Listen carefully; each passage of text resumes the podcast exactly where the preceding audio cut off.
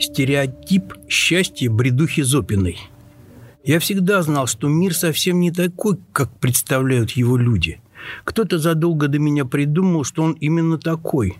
Это были мудрецы, решившие облегчить жизнь человечеству, сказать нам, что есть плохо, что есть хорошо, дать нам семь нот, семь цветов, придумать счет и таблицу умножения.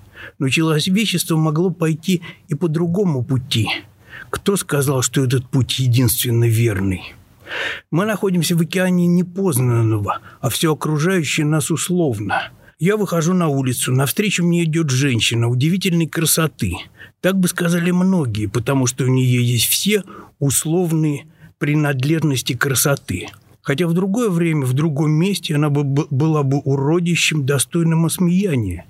Но здесь и в это время она прекрасна, и она возбуждает меня – я ничего не могу с собой поделать, потому что какие-то неведомые мудрецы в, в моем мозгу заложили код женской красоты. И она подходит к нему по всем своим параметрам. Хотя живу я в другое время, к примеру, пять веков назад и в другом месте, меня бы восхищала и возбуждала толстуха с дебиловатым лицом и покатыми плечами, с болезненной бледностью и чехоточным румянцем. Я бы хотел ее, но теперь в голове моей сформирован другой стереотип. Ее звали Бредуха. Почему папа дал ей такое имя, не знал никто. Потому что и папу ее тоже не знал никто. Он появился только два раза – Первый, когда встретил будущую маму Бредухи на улице и рассказал ей о своем одиночестве в большом мире людей.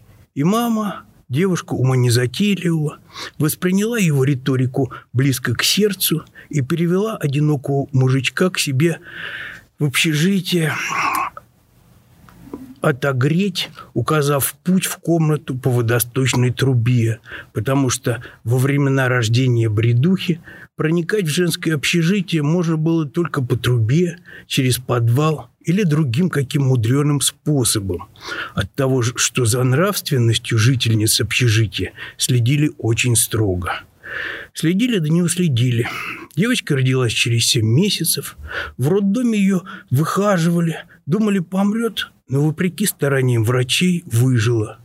Бесплатная медицина, полагавшаяся в основном на силы природы, вновь совершила чудо, и бредуха осталась жить. Тут-то и появился во второй раз ее отец.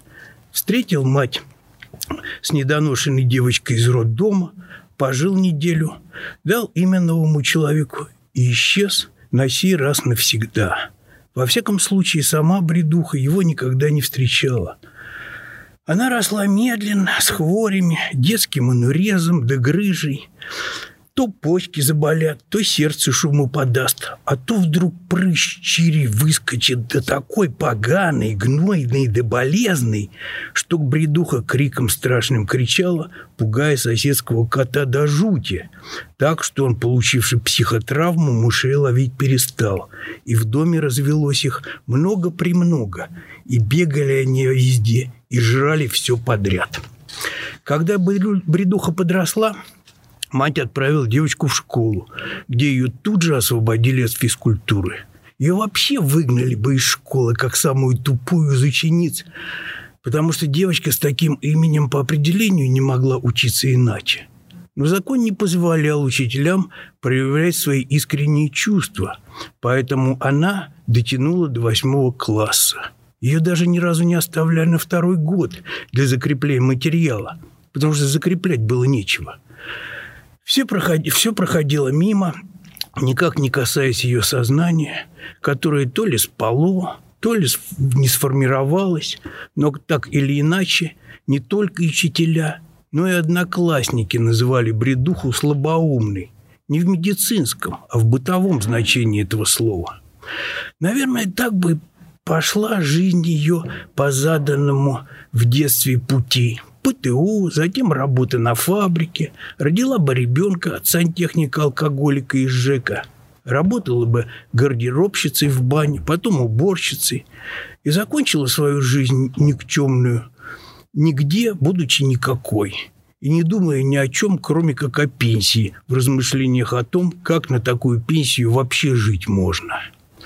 Но не так все в жизни просто как да складно. И не такие мы в середине жизни, как на, на старте. Где те отличницы да хорошистки, которые издевались над бредухой, считая ее слабоумной? В бытовом смысле этого слова. Кто спился, кто жизнь не закончил, но доживал ее уныло, не видя впереди никаких надежд.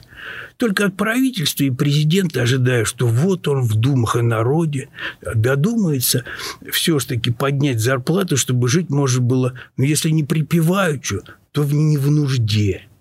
И подруги-бредухи как-то разбрелись по свету, без счастья и даже удовольствия. Хотя какие у бредухи подруги? Так, попутчицы. А что сама бредуха? Как сложилась ее судьба? А судьба ее сложилась завидно. Однажды вечером бредуха сидела на лавочке возле своего дома, дыша воздухом. Она любила иногда без мыслей смотреть на деревья и прохожих. Тем более, что был июнь, и прямо над ее головой цвела сирень. И она сидела в этих благовонных клубах, перед сном наслаждаясь тишиной. Сзади нее раздался осторожный хруст ветвей. Кто-то, прокравшись в куст, ломал ветки сирени. Бредуха не испугалась. Она не могла вообразить, что с ней может произойти что-то нехорошее. Впрочем, и хорошее тоже. Не оборачиваясь, она смотрела на, по сторонам на сумеречную улицу, как перед ней вдруг оказался мужчина с большой охапкой сирени. Разглядеть его лицом в наступивших сумерках было сложно. «Я увидел вас», — сказал он, остановившись перед бредухой, и понял, что должен подарить вам цветы, иначе не прощу себе всю жизнь. «Не люблю цветы», — зачем-то сказала бредуха, хотя сирень ей нравилась. «Но если уж нарвали, то давайте». Мужчина наклонился и передал ей букет.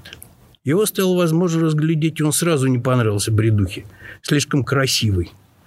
Обходив охапку сирени, она поднялась со скамейки и пошла домой.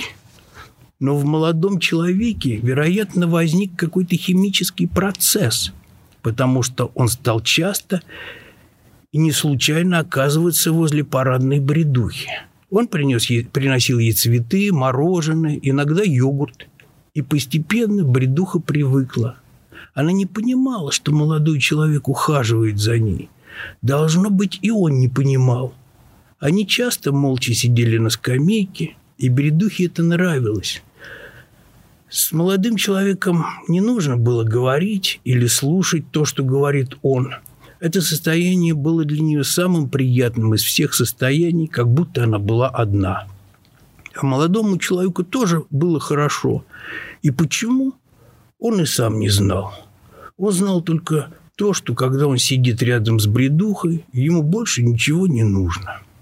Работал инженером на фабрике, а фамилия у него была Зопин. Николай Михайлович Зопин. Вскоре случилось так, что Николай переехал жить к бредухе, а при сочетании брака бредуха взяла фамилию мужа и стала бредуха Зопина. И никогда они нигде не были, и ничего не получили от жизни, кроме того, что имели. Утром она ходила на работу, а вечером они молча сидели рядом, и им было хорошо. Что такое счастье? Каждый из людей знает, что это, но в голове каждого заложен определенный стереотип, в рамки которого входят многие общепризнанные вещи – богатство, машина, путешествия. Для кого-то власть, известность. И уж совсем не укладывается в этот стереотип жизнь бредухи Зопиной – а мы гонимся за своим стереотипом, потому что кто-то для нас решил, что счастливыми мы будем, когда у нас наберется общ, общепризнанный набор ценностей, а без них мы несчастны. Но мир совсем не такой, каким представляем его мы. Между буковками и циферками. Хреново девушка пододвинулась ко мне вплотную – что вы имеете в виду? Вы сами знаете, что. Она подтащила поближе грязный свой тюк, который был набит черт знает чем. Думаете, утопиться или повеситься? Я бы застрелился, только пистолета не сказал я, вздохнув. И вдруг спросила, а вы кто по профессии? Писатель. Тогда понятно, проговорила она и отвернулась. Что вам понятно? Что вам может быть понятно? С вызовом воскликнул я. Это все буковки, буковки, сказала она, повернувшись ко мне. А от буквок могут вылечить только циферки. Больше ничего, только циферки и снова отвернулась. Я посмотрел на нее внимательнее. Только что смотрел вскользь, как на никого. А сейчас стало вдруг интересно. Похоже, я тоже думал когда-то об этом. Ну, может быть, не совсем об этом, но о чем-то подобном. Девушка была возраста совершенно неопределенного, но вроде симпатичная. Только одета очень плохо. Вязаная шапка на глазах – из-под которой вылезали жирные свалявшиеся волосы, пальто вытертое, рваные перчатки на руках. Да вроде даже не девушка, а, можно сказать, тетка.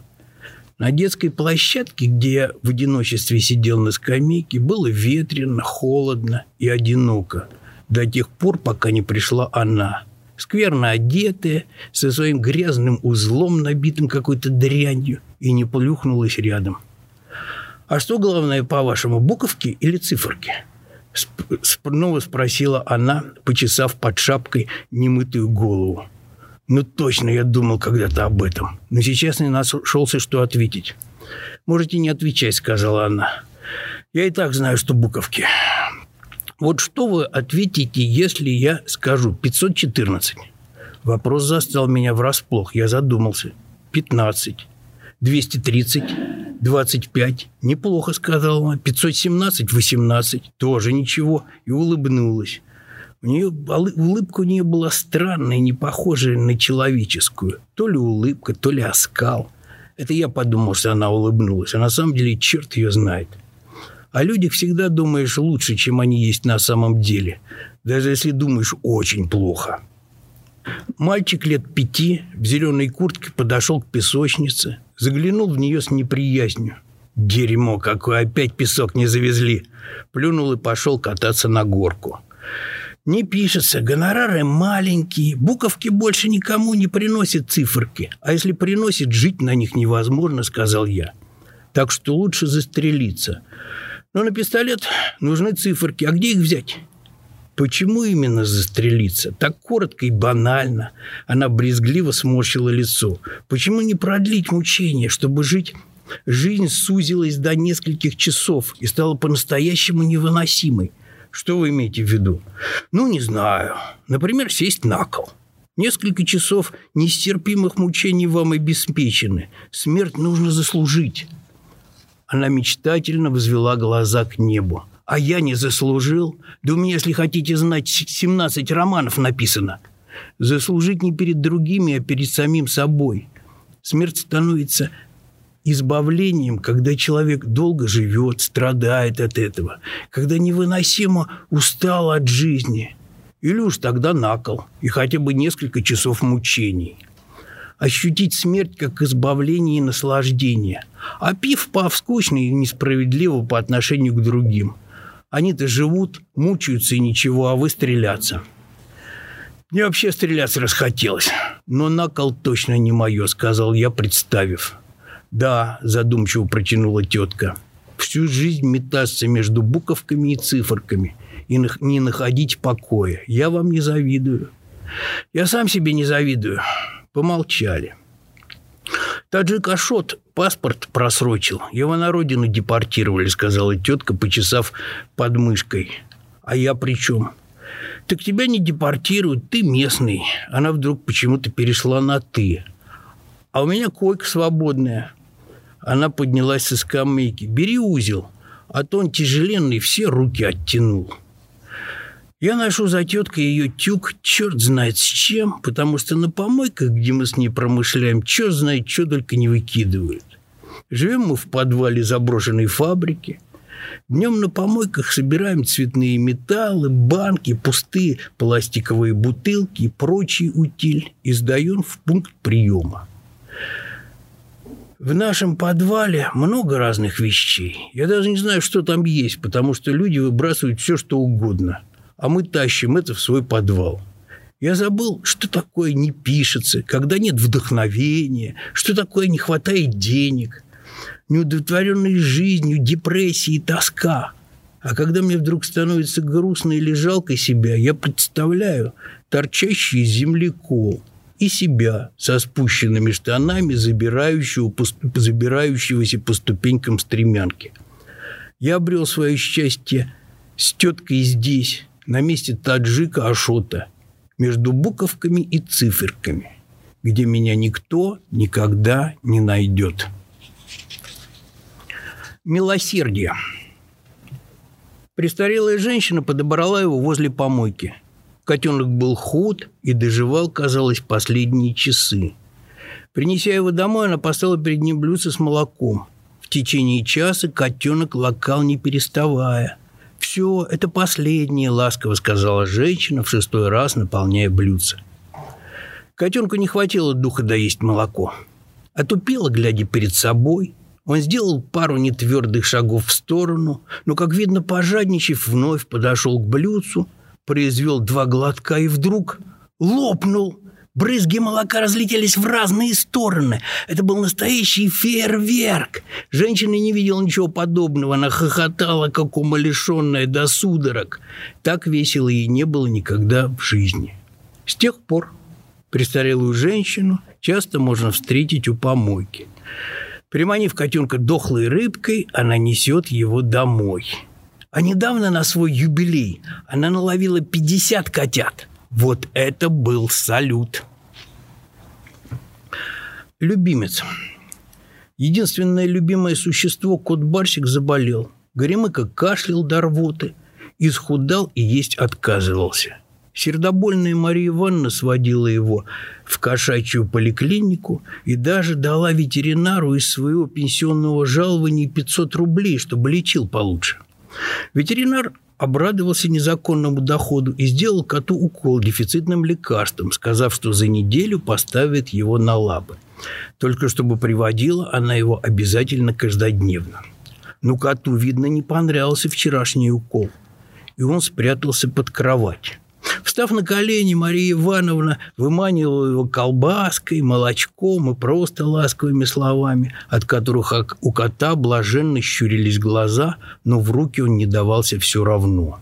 Кое-как ей удалось выгнать его из-под кровати, но он скрылся под комодом, потом шмыгнул под стол и опять под кровать. «Да что же ты не, непослушный такой!» – бормотала она, раздраженно шерудя под кроватью шваброй. «Лечиться нужно, а ты деньги плача. А ну, вылазь!» Она трясла кровать, двигала мебель и сердилась. Привлеченная шумом, пришла соседка с нижнего этажа. Улучив момент, кот шмыгнул через коридор в кухню. Вот бандит улизнул. Его доктор ждет, деньги плачены, а он вот бандит, бормотала Мария Ивановна, шаркая в кухню. Соседка тоже приняла участие в погоне за хворым Барсиком. Они выгоняли кота из, из, из-за холодильника, швабрами отодвигали стол, буфет. Сначала аккуратно, чтобы не повредить четвероногое, но с каждой минутой распаляясь, раздражаясь и все больше входя в азарт. С вытаращенными от ужаса глазами Барсик прыгал по полкам, опрокидывая посуду. «Вон он! Вон козел! Бей!» Орала вошедшая враж Мария Ивановна, кидаясь за котом и с размаху лупя по столу, мебели, посуде. Соседка с нижнего этажа не отставала и колотила шваброй куда придется. «Бей! Пятьсот рублей! Убью, гад! Убью же!» истерически не своим голосом орала старуха. С перекошенным ненавистью лицом она металась по квартире. Смышленый соседский мальчуган, отличник и бойскаут, притащил со стройки обломки кирпича. Дело пошло веселей. Наконец Барсика закидали кирпичами, и Мария Ивановна, погрузив питомца в сумку, поехала к ветеринару. Отсидев очередь среди хворых коз, собак, котов, Мария Ивановна вошла в кабинет и вытряхнула четвероногое на стол – Врач-ветеринар перевернул кота со спины на бок.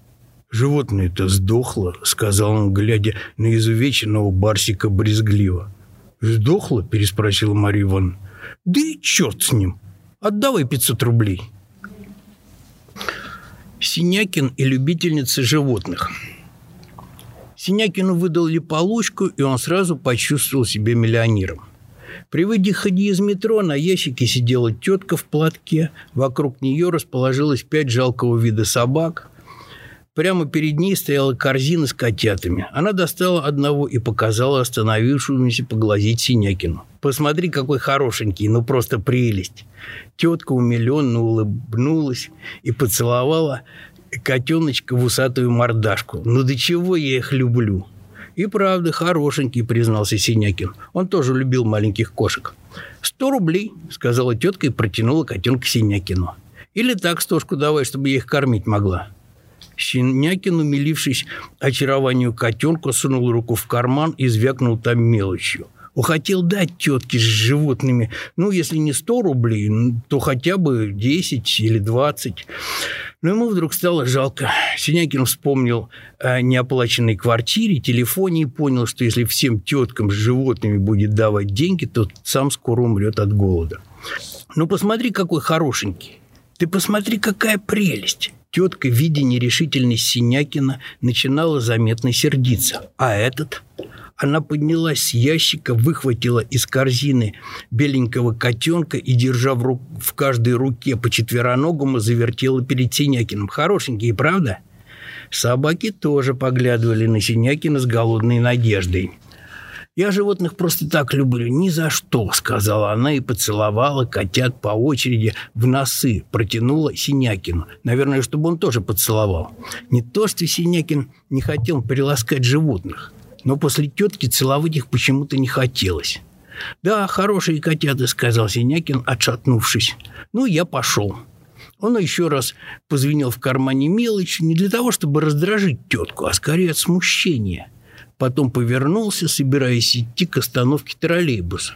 «Эй, погоди!» – окликнула его тетка. «А котята?» «Ну что ж, хорошие котята!» Сделав уже от нее два шага, через плечо бросил Синякин. «Ну тогда бери!» Тетка подхватила корзину с котятами и пошла вслед за Синякиным. «Куда пошел-то? Котят-то бери!»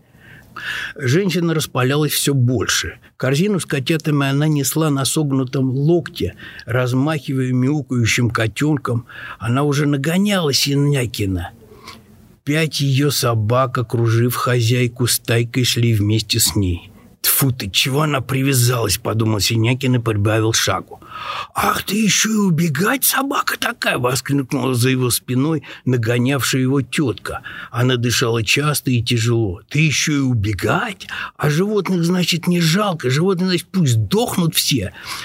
Тетка, уже совсем расходившаяся, спешила следом в окружении стаи собак, выкрикивая проклятие Синякину и всем, кто не любит животных.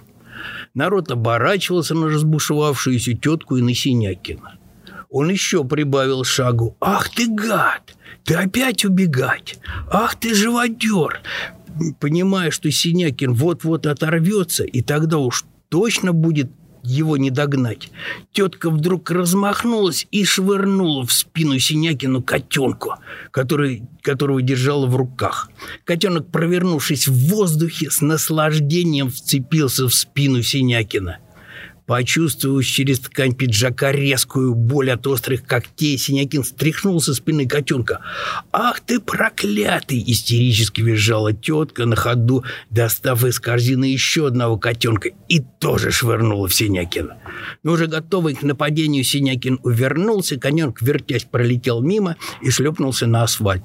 Собаки, между тем, подняли невообразимый лай и прыгали вокруг Синякина, который с воплем пустился бежать от тетки. Но та не отставала. Она с проклятиями бежала за Синякиным и, выхватывая из корзины котят, швыряла ему вслед.